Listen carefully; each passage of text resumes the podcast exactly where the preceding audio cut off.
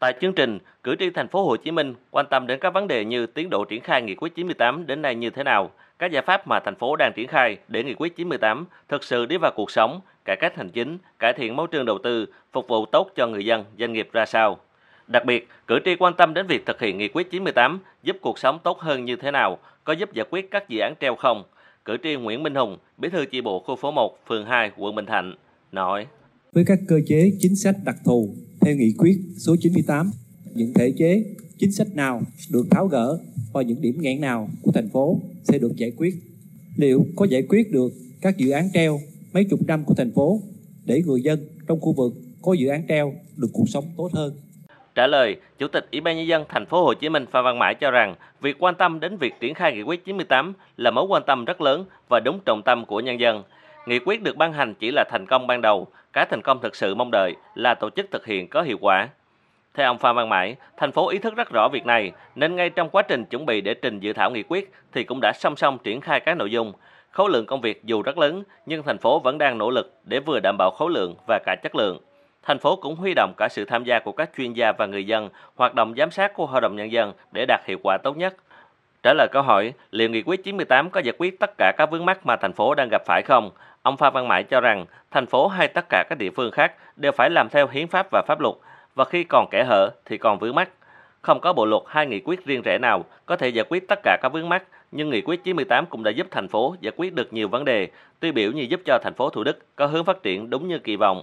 Nhiều nội dung của nghị quyết như cho phép thành phố triển khai hợp đồng BT bằng tiền, BOT trên đường hiện hữu, cho phép dùng đầu tư công để giải phóng mặt bằng, áp dụng mô hình TOD, tức phát triển đô thị theo định hướng giao thông công cộng, kỳ vọng sẽ giúp thành phố quy hoạch khoa học hơn, phát triển tốt hơn, có thêm nguồn lực để phát triển.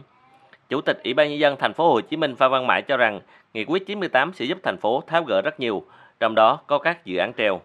Không phải là tất cả quy hoạch treo và dự án treo sẽ được giải quyết. Tất nhiên là Ủy ban dân thành phố đang cho rà soát lại vấn đề quy hoạch, vấn đề dự án. Nhưng ở đây có một số dự án chúng ta có thể giải quyết được. Ví dụ như hy vọng là chúng ta sẽ giải quyết được cái Bình Quế Thanh Đa. Hy vọng là các cái dự án như là dành đai hai nhiều cái dự án khởi công đã 20 năm, 15 năm, 10 năm, bây giờ vẫn nằm đó thì bây giờ chúng ta sẽ tháo gỡ. Thì đó là một số cái việc mà chúng tôi thấy rằng là Nghị quyết 98 sẽ có những cái giúp cho thành phố tháo gỡ và sẽ tạo động lực cho chúng ta phát triển. Tuy nhiên là nó không phải là cái đũa thần để có thể giải quyết được tất cả mọi việc. Cử tri đánh giá, Nghị quyết 98 có rất nhiều cơ chế chính sách đặc thù, vượt trội, được kỳ vọng sẽ giúp thành phố Hồ Chí Minh phát triển mạnh mẽ. Tuy nhiên, cử tri băn khoăn về đội ngũ cán bộ để thực hiện Nghị quyết 98.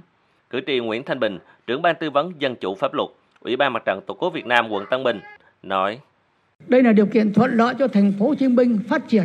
Vậy xin hỏi lãnh đạo thành phố đã có những biện pháp gì để triển khai thực hiện một cách kịp thời, đúng đắn tinh thần của nghị quyết 98 và thành phố đã chuẩn bị các nguồn lực, nhất là nguồn lực tài chính, nguồn lực nhân lực để tổ chức thực hiện nghị quyết 98 có trọng tâm, trọng điểm. Về vấn đề này, Giám đốc Sở Nội vụ Quỳnh Thanh Nhân cho biết, hiện nay cùng với việc kiện toàn bộ máy, tăng cường phân cấp phân quyền, tăng trách nhiệm cho cấp dưới, làm sao để rõ người rõ trách nhiệm, thì Sở Nội vụ cũng đang tham mưu thành phố xây dựng đề án nâng cao hiệu quả thực thi công vụ gắn với việc thực hiện kết luận 14 của Bộ Chính trị về bảo vệ cán bộ dám nghĩ dám làm, tổ chức hoạt động bồi dưỡng cũng như có chính sách về thu nhập xứng đáng. Làm rõ thêm, ông Phan Văn Mãi cho biết bộ máy cán bộ thành phố vẫn là bộ máy đang hoạt động chứ không thể tuyển thêm bộ máy mới. Câu chuyện cần phải bàn ở đây là tâm thế trách nhiệm của đội ngũ cán bộ. Thành phố sẽ phân công nhiệm vụ rõ ràng, giám sát và khi cần thiết phải xử lý bằng cách thay đổi, hoán đổi để làm sao phù hợp. Ông Phan Văn Mãi nhìn nhận, hiện nay thực tế là hệ thống hành chính đang quá tải. Do đó, thành phố Hồ Chí Minh sẽ áp dụng nghị quyết 98 với cơ chế mời tư vấn. Thành phố sẽ mời các viện trường chuyên gia, nhà khoa học để giúp thành phố trong quá trình chuẩn bị triển khai. Theo ông Phan Văn Mãi, nếu làm tốt cơ chế này, có thể giúp chia sẻ được một phần ba khối lượng công việc của đội ngũ cán bộ hiện nay. Thì đây là một cái đầu ra, một cái lối thoát để giảm tải cho cái hệ thống. Chứ còn lại chúng ta vẫn phải sử dụng bộ máy này, con người này để làm, nhưng với một cái tâm thế mới, với tinh thần trách nhiệm cao hơn và chúng ta phải sát sao cụ thể hơn thì nó đạt được kết quả.